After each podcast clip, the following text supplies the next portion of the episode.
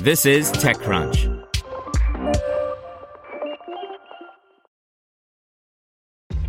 This episode is brought to you by ShipStation. You know, some things take a lot of work, like sending little robots to far off distant planets. And just as that's challenging, so too is running a successful e commerce business, especially when there's so much to do. So I want to introduce you all to ShipStation. Now, I love using ShipStation because of its easy to use dashboard, which makes managing orders and printing labels a breeze and super smooth. Oh, and the customer service is just out of this world. It's exactly what you need to help grow your business. Sign up for your free 60-day trial at shipstation.com slash technews. That's shipstation.com slash tech news. Brought to you by EPOS. Bad audio and back to back calls leaving you exhausted? Bad audio should not mean a bad day. Let EPOS help you find the right solution and learn more at eposaudio.com. That's E P O S audio.com. Can AI help you binge books? Binge Books is a new service to do exactly that. By Danny Crichton. The pandemic has been terrible for many industries, but the book industry has gotten a rare reprieve in an otherwise dismal past decade. Locked in homes and forced to socially distance from others, us humans have more time on our hands and more need to connect to characters than ever before.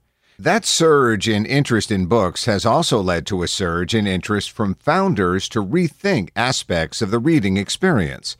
We profiled Salt Lake City based Book Club a few weeks ago, which is designed to create author led book clubs to share the reading experience with others.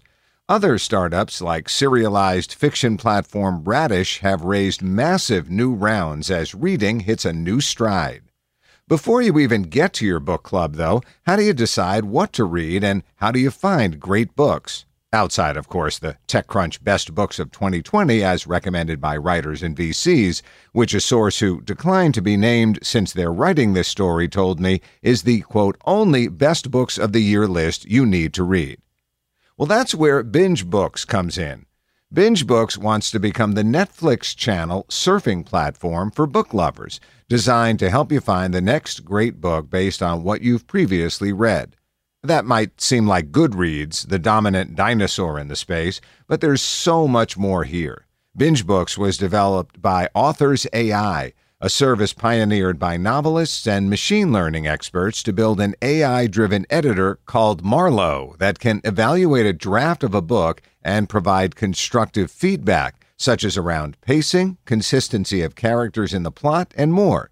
The team at Authors AI realized that the same technology that can evaluate, analyze, and interpret a book for authors can also help identify patterns between different books and make recommendations to readers as well.